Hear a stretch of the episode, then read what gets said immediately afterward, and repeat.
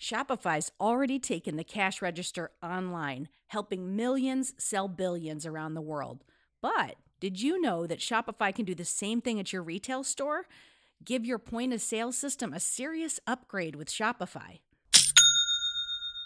Shopify POS is your command center for your retail store. From accepting payments to managing inventory, Shopify has everything that you need to sell in person.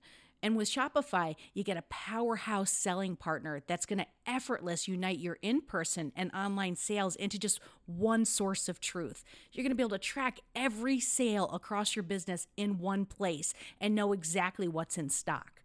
You could connect with customers inline and online.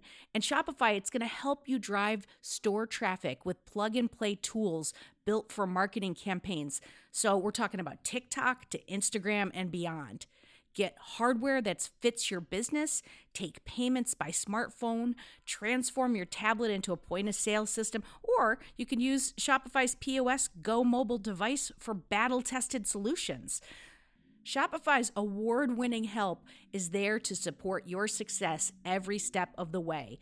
I say do retail right with Shopify. Sign up for $1 per month trial period at shopify.com slash headspace. That's all lowercase. So you're going to go to shopify.com slash headspace to take your retail business to the next level today. I'm going to say it one more time. Shopify.com slash headspace. Headspace Studios.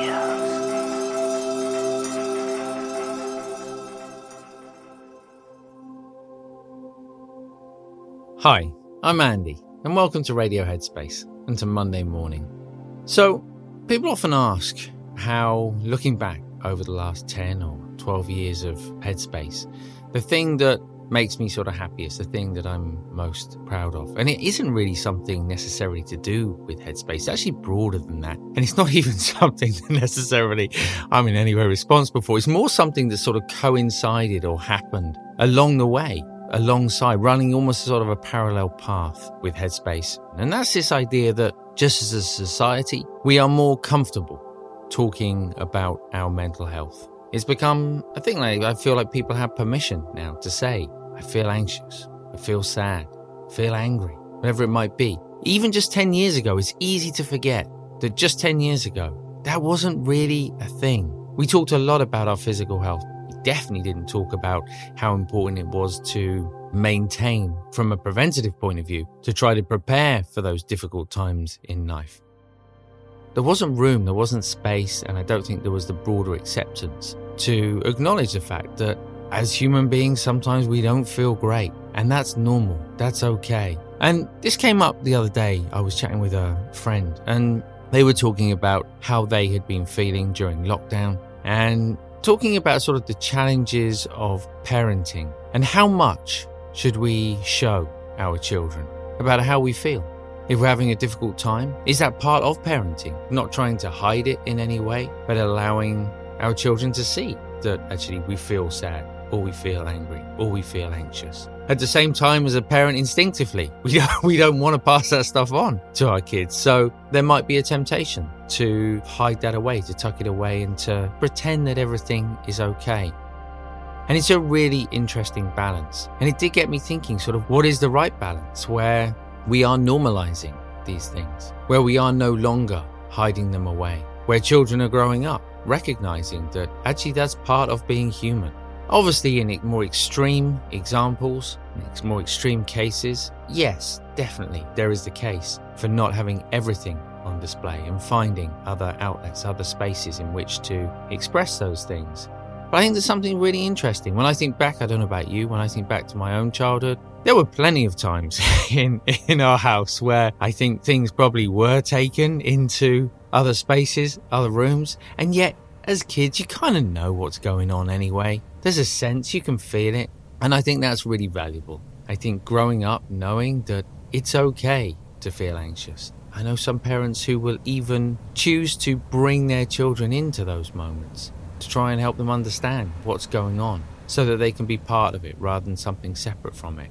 My hope is, as I look back over the last 10 or 12 years, as I say, I feel hugely inspired by the movement. It won't be quick enough for some people, I know that. But as I look back over a lifetime, actually, what's happened in the last 10 years is kind of monumental in terms of the speed at which people feel more comfortable, more permission to be vulnerable, to be who they are as they are in that moment. My hope is looking ahead that the next generation will grow up not only with the skills to sort of work with those more challenging emotions, to work with those more difficult situations, to be more resilient in those moments.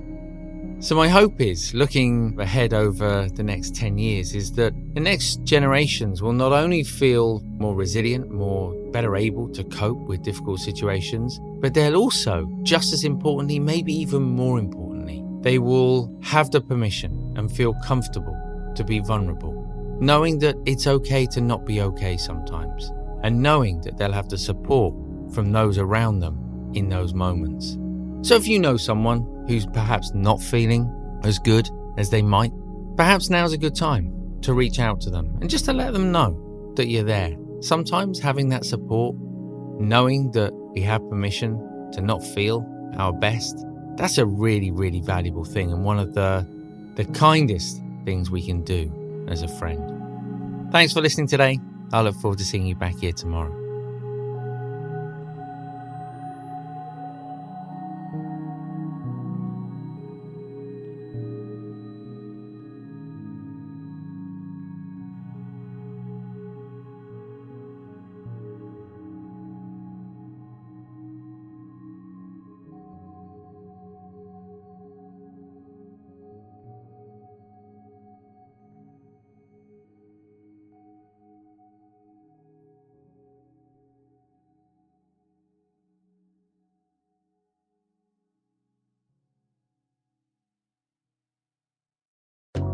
Hi everyone, Kessonga here.